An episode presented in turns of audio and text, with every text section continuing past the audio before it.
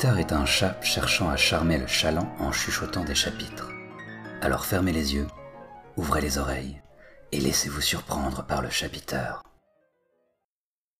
Recueil de nouvelles « Promenons-nous tant que la mort n'y est pas » de Mélanie Desforges.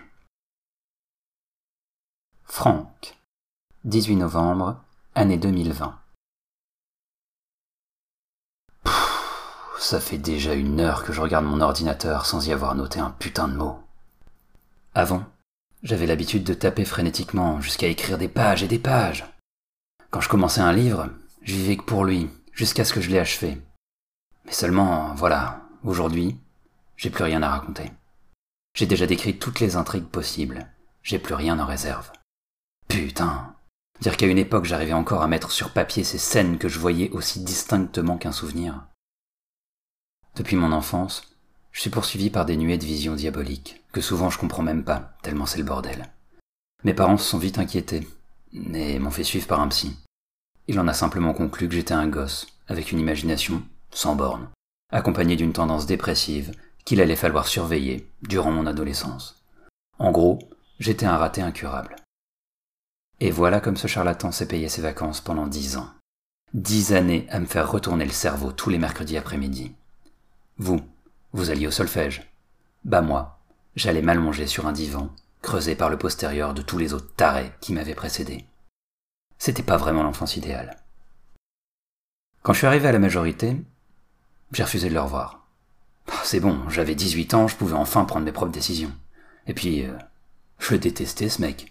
Il m'avait déjà assez pourri mes jeunes années. Il avait bien essayé de me faire rentrer dans ces petites cases bien pensantes de la société, mais... faut croire que ça a été un sacré échec. Peut-être même le pire de toute sa carrière. J'étais sa némésis et il était le mien. On se détestait cordialement et je suis pas sûr de lui avoir beaucoup manqué après ça. Moi, tout ce que je voulais, c'était exprimer ces visions que j'avais. J'en avais rien à faire qu'elle me dévore. Je m'en foutais royalement d'être dépressif. Je ne voulais pas les enterrer au plus profond de mon esprit, comme il me l'avait souvent recommandé. Moi, je voulais les écrire pour que tout le monde me comprenne. Je voulais pas m'adapter à la société. Je voulais simplement qu'elle me laisse être moi-même. Qu'elle me fiche la paix. Déjà petit, j'aimais raconter des histoires aux autres. Mais elles ne recevaient pas toujours l'accueil que j'escomptais. Dans mes récits, le mari violait le cadavre de sa femme, l'enfant de 2 ans tuait sa jumelle pour récupérer son jouet, les fantômes hantaient les membres de leur famille qui avaient osé continuer la vie sans eux. C'était pas vraiment le genre de conte qu'on attendait de la part d'un gosse. La plupart du temps, mes parents m'ignoraient. Ils reprenaient leur discussion comme s'il n'y avait eu aucune interruption. Mais je voyais bien qu'ils avaient un peu peur de moi. Ils se sentaient pas menacés, mais je pense qu'ils se sont sérieusement demandé s'il n'allait pas falloir m'interner un de ces 4. C'était simple. Les adultes n'aimaient jamais quand je racontais mes histoires. Comme on peut se l'imaginer, mes camarades de classe, eux, en raffolaient. Je suis même sûr qu'on m'invitait aux soirées pyjama juste pour ça. On me refilait une lampe torche, on éteignait les lumières, et moi, je faisais le show. J'étais l'attraction du moment. Mais n'allez pas vous méprendre, j'étais pas populaire. Non, j'étais le taré qui racontait des histoires d'horreur. On m'invitait pour se faire peur, comme certains gosses demandent des dresseurs de reptiles pour leur fête d'anniversaire. C'est marrant le temps d'une journée, mais on n'en veut pas chez soi. J'étais différent, parce que j'étais intrigué par le mal, pendant qu'eux aimaient les jeux de dragons, de donjons et princesses à secourir. Je lisais Stephen King ou Edgar Allan Poe, pendant qu'ils regardaient des dessins animés. Je broyais du noir dans ma chambre pendant qu'ils riaient sur leur terrain de foot. J'étais pas un gosse comme les autres. Ça, tout le monde s'accordait à le dire. Fallait bien s'en douter, je suis pas devenu un adulte comme les autres. Il m'a fallu du temps pour accepter cette différence. Mais j'ai fini par en tirer un avantage et j'ai commencé à écrire des petites rubriques dans le journal du lycée, puis dans ceux de ma région. Tout est parti très vite. J'ai pas vraiment compris d'où c'était venu à vrai dire. 2 ans après avoir obtenu mon baccalauréat, j'étais connu dans toute la France et même au-delà. J'avais vendu plusieurs best-sellers. Je faisais des séances de dédicaces, j'étais invité sur les plateaux télé. Et malgré mon jeune âge et ma réussite, j'ai pas pris la grosse tête. J'ai continué d'écrire. N'allez pas croire que je suis quelqu'un d'humble. Pas du tout. C'était juste que malgré tout ça, dans ma tête, j'étais toujours ce putain de loser. Et je suis toujours ce putain de loser. Mais on va dire que maintenant, j'ai des raisons de le croire. On verra ça plus tard. Revenons à mes années de gloire. À cette époque, je m'arrêtais jamais. J'écrivais tout le temps. Chaque minute y était entièrement consacrée. Je dormais presque plus. J'avais abandonné la fac parce que j'étais sûr que j'allais vivre de mon art. Je lisais, les yeux emplis d'espoir, les biographies d'hommes à qui tout réussissait et qui passaient le reste de leur vie à se la couler douce sur des plages paradisiaques, entourées de mannequins à poil. Je me projetais déjà à leur place. Après tout, tout me réussissait, non ? Qu'est-ce qui pouvait bien aller de travers ? J'étais un putain d'écrivain avant-gardiste ! En résumé, j'étais sacrément con. À ce tournant de ma vie, j'avais un public, et on attendait beaucoup de moi. On s'attendait à ce que je sorte un livre d'une taille respectable tous les ans. On s'attendait à ce qu'il soit toujours génial. On s'attendait à en avoir pour son argent. Mais bordel, vous avez déjà essayé d'écrire un livre de 500 pages en un an ? Vous savez la pression que ça vous met ? Vous savez le dégoût que ça crée au fond de vous ? Je peux vous dire, si vous commencez à programmer vos romans en fonction de leur rapport financier, alors vous ferez de la merde. Vous n'écrivez plus parce que vous avez trouvé l'idée du siècle. Vous écrivez parce qu'il y a le prêt de la maison à rembourser et le prochain yacht à financer. Vous écrivez du néant. Déjà, parce que c'est impossible de tenir un tel rythme sur plusieurs années. Et ensuite, parce que vous devenez blasé. Écrire est égal à fric. Fric est égal à nana, et donc par extension à baise et alcool. Vous n'écrivez plus pour le plaisir, mais parce que c'est devenu indispensable pour votre libido et votre portefeuille. En fait, vous n'écrivez plus du tout par plaisir. Vous en êtes même carrément dégoûté. Vous repensez à ce petit con que vous étiez et qui hurlait à tous ceux qui voulaient bien l'écouter. « Ouais, moi, je suis écrivain. Je vis de ma passion, très peu pour moi la vie d'esclave, enchaînée à mon patron. Je veux vivre, je veux garder ma liberté. » Avec cette putain de voix de bobo parisien. Ah bah, il doit bien se marrer ce petit con maintenant. C'est à cause de tout ça que maintenant, je me retrouve devant cette page blanche de mes deux. Pas un mot. Ça fait sûrement plus d'une heure maintenant, et toujours pas un mot. Pourquoi t'as arrêté la fac, abruti ? Ouais, je parle souvent à voix haute. Ça a commencé il y a quelques années quand Anne est partie, que je me suis senti un peu isolé. En fait, je parle pas vraiment seul, je parle à mon chien. Mais pour l'instant, il me répond pas encore. Il se contente de lever la tête quelques secondes, histoire de dire qu'il a entendu, et il se remet aussitôt à ronfler. Faut pas s'attendre à beaucoup plus venant d'un molosse qui bave en continu et qui a les babines qui pendent au sol. Pourquoi je l'ai adopté déjà ? Ah, ouais. Parce qu'Anne voulait un chien. Bah, elle avait qu'à l'emporter dans ses valises. Moi, j'en ai jamais voulu de ce sac à puce. Bon, je suis vache. Parce qu'au final, c'est la seule personne qui me soutienne encore. À sa façon, mais c'est toujours ça. Je suis à une étape de ma vie où je commence à faire le bilan. Autant sur le plan personnel que professionnel. 10 ans de carrière, c'est pas rien. Et ça me déprime bien de voir tout ça. Je suis loin de casser ma pipe. Enfin, si je meurs pas d'un accident ou d'un cancer, ce qui, au vu de ma consommation d'alcool et de clopes, n'est pas vraiment déconnant. Mais si je dois mourir de la façon la plus paisible, c'est-à-dire de fatigue à la fin d'une longue vie bien remplie, je vais sacrément me faire chier pendant toutes ces années qui me restent. J'en ai marre de fixer cet écran sans que rien ne se passe. Il est temps de prendre une décision. C'est peut-être la pire de ma vie, mais tant pis. Je suis plus à une décision merdique près. J'attrape mon téléphone, résolu à prendre ma retraite anticipée auprès de mon éditeur. Allez, terminus, tout le monde descend. Je vais remballer ma plume d'écrivain et la mettre au placard. Et si Pascal n'est pas content, il sait très bien où il peut se la foutre, ma plume. Je compose le numéro, tout en répétant ce discours que je prépare déjà depuis plusieurs jours. Te laisse pas avoir, mec.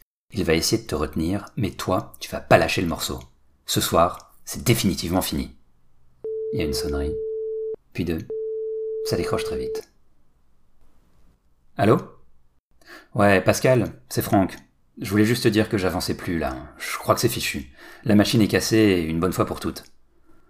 Mon vieux, tu m'as fait ce coup-là des centaines de fois. C'est juste une phase. Sors, trouve-toi une autre jeunette, tue un mec, fais-toi interner. Je m'en moque. Mais tu vas me trouver une solution. À la fin de l'année, juste avant les périodes de Noël, ton putain de bouquin va sortir et tu recevras de l'oseille. Je recevrai de l'oseille. En fait, il va même pleuvoir de l'oseille tellement ton livre sera génial. Ok ? Non, je crois pas que t'aies bien compris. J'arrête, je glisse la clé sous la porte. Les écrivains et leurs crises existentielles. T'as pensé à tes lecteurs. T'as pensé à moi, bordel. Donne-nous au moins un dernier livre, un adieu en quelque sorte. Tu veux me plumer jusqu'au bout, hein ? C'est mon métier. Je suis pas assez doué pour écrire moi-même, alors j'exploite ceux qui le sont. Sa franchise m'a toujours bien fait marrer. Je sais qu'il aime pas mes bouquins, c'est pas son genre. Mais par contre, il a assez de nez pour savoir que ça va se vendre ou non. Il m'a jamais menti en disant adorer ce que je venais de pondre. Il a toujours été sincère et m'a accueilli avec des « Et encore une bouse qui va se vendre comme des petits pains. Mon salaud, tu fais pas de la grande littérature, mais qu'est-ce que tu rapportes ?» En gros, si on l'écoute, je suis assez doué pour vendre de la merde aux gens. Le pire, c'est qu'ils en redemandent. C'est comme ça que des navets comme Twilight font carton plein. C'est pas de la faute de l'auteur. Vous avez juste à être plus exigeant. Il se lance ensuite dans un long discours sur le devoir que j'ai auprès de mes lecteurs. Je dois leur fournir un putain de finale, les feux d'artifice et tout le tralala qui va avec. Je me dois d'écrire au moins un ultime livre qui sera considéré comme tel. Je peux toujours faire mon grand retour plus tard, mais au moins je ne les aurais pas pris en traître. Bref, je leur suis redevable. Mais redevable de quoi? Non, sincèrement, parce qu'ils m'ont payé mon train de vie durant toutes ces années, je leur dois un dernier roman? Est-ce qu'on dit au comptable qui veut démissionner? « Hé Patrick, tu peux pas partir comme ça. Vas-y, fais-nous un dernier bilan comptable, tu nous dois bien ça. » En fait, j'ai jamais été dans le monde du travail, donc j'en sais rien si on me dit ça ou pas, mais je suis quasiment sûr que ça n'arrive pas. J'ai bien l'intention de pas me laisser faire. Mais je suis faible. Les cachets, l'alcool, la solitude, ça tape au bout d'un moment, et je me laisse guider par le son de sa voix, qui, telle celle d'un hypnotiseur, s'immisce dans mon cerveau. Tout à coup, l'idée me paraît bonne. C'est pas si déconnant que ça. Un dernier rodéo et je raccroche. Qu'est-ce que ça me coûte de toute façon? Un livre, juste un dernier, et après tu pourras ranger ton ordinateur, le verre d'alcool qui traîne à côté, ainsi que le petit rail. Bon, la drogue, ça fait déjà plusieurs années que j'ai arrêté, mais pour ce qui est de l'alcool, je crois bien que j'ai jamais autant bu. C'est peut-être ça qui bloque mes neurones d'ailleurs. Depuis quelque temps, je perds le contrôle. Je le sens bien. Mais c'est pas de ma faute. Rappelez-vous, mon psy m'a diagnostiqué une personnalité dépressive. J'y peux rien s'il y a quelqu'un au fond de moi qui me veut foncièrement du mal. J'y peux rien s'il fait tout pour foutre ma vie en l'air. J'arrive plus à lutter. Tout à coup, comme par magie, une idée me vient. Et si l'humanité perdait le contrôle et qu'on faisait tout ce qui nous passait par la tête sans jamais pouvoir se retenir? Je crois que je tiens un truc là. Je gribouille mes pensées sur un carnet, rapidement, comme si j'avais peur qu'elles s'échappent de mon cerveau d'un moment à l'autre. L'euphorie s'empare de moi jusqu'à ce que je me rende compte tout simplement que cette idée... Ouais, c'est de la merde. On fait pas un livre, mais encore moins un best-seller avec ça comme synopsis. Ou alors, on assume complètement le fait de prendre les gens pour des cons. Bon, c'est dommage, parce que l'idée me plaît et j'ai envie de l'exploiter. Je m'assois doucement sur la chaise, comme si le moindre bruit pouvait briser ce cycle de réflexion qui explose en moi. Un combat affolant a lieu dans mon cerveau. Les idées qui ne venaient pas au premier abord fusent de toutes parts maintenant. Certaines sont moyennes, voire carrément foireuses, mais ça m'aurait amusé de les écrire, juste pour le plaisir, sans réfléchir à leur potentiel de vente. En fait, je décide que je n'écrirai pas pour le public et l'argent, mais pour l'ivresse. Quitte à publier un dernier roman, autant le bâtir avec passion, comme avant. Je vais me faire plaisir à travers ce livre. À la place de mon sempiternel roman policier, je vais enfin pondre un recueil de nouvelles d'horreur. Ou au moins de nouvelles, on verra après pour le registre. Si je suis motivé, je collerai même pas un genre dessus. Ça sera un mélange de tout et de rien. Oh, je vais rendre chèvre Pascal, parce que les recueils de nouvelles, si on s'appelle pas Stephen King, ça se vend pas. Et puis faire de l'horreur alors que je suis connu pour le policier, c'est carrément suicidaire. Je l'entends déjà me dire que je fonce droit dans le mur. Ça va jamais s'écouler. Mais je m'en fous. Peut-être que je vais de nouveau apprécier écrire. Peut-être que ça me redonnera même envie de continuer. Et peut-être même que j'arrêterai pas. Il aura plus vite que prévu son comeback. On verra. Je me lance devant l'ordinateur et commence à taper. Une touche après l'autre. Tout d'abord, j'entends le bruit du L. Puis, celui du E. Quand j'appuie sur la barre espace, un frisson me parcourt.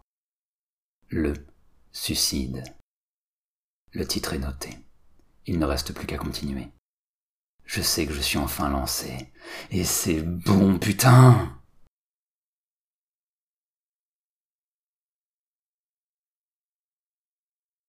L'exercice de diction, cette fois-ci, sera en deux parties. Une version courte, plus simple, et une version un peu plus longue et un peu plus compliquée. la version courte. À 6 sous le saucisson sec, ça fait 36 sous les 6 saucissons secs. La version longue. Bonjour madame sans souci. Combien sont ces 606 saucissons-ci? Ces 606 saucissons-ci sont 6 sous. 6 sous, ces 606 saucissons-ci. Si ces 606 saucissons-ci sont 6 sous, ces 606 saucissons-ci sont trop chers.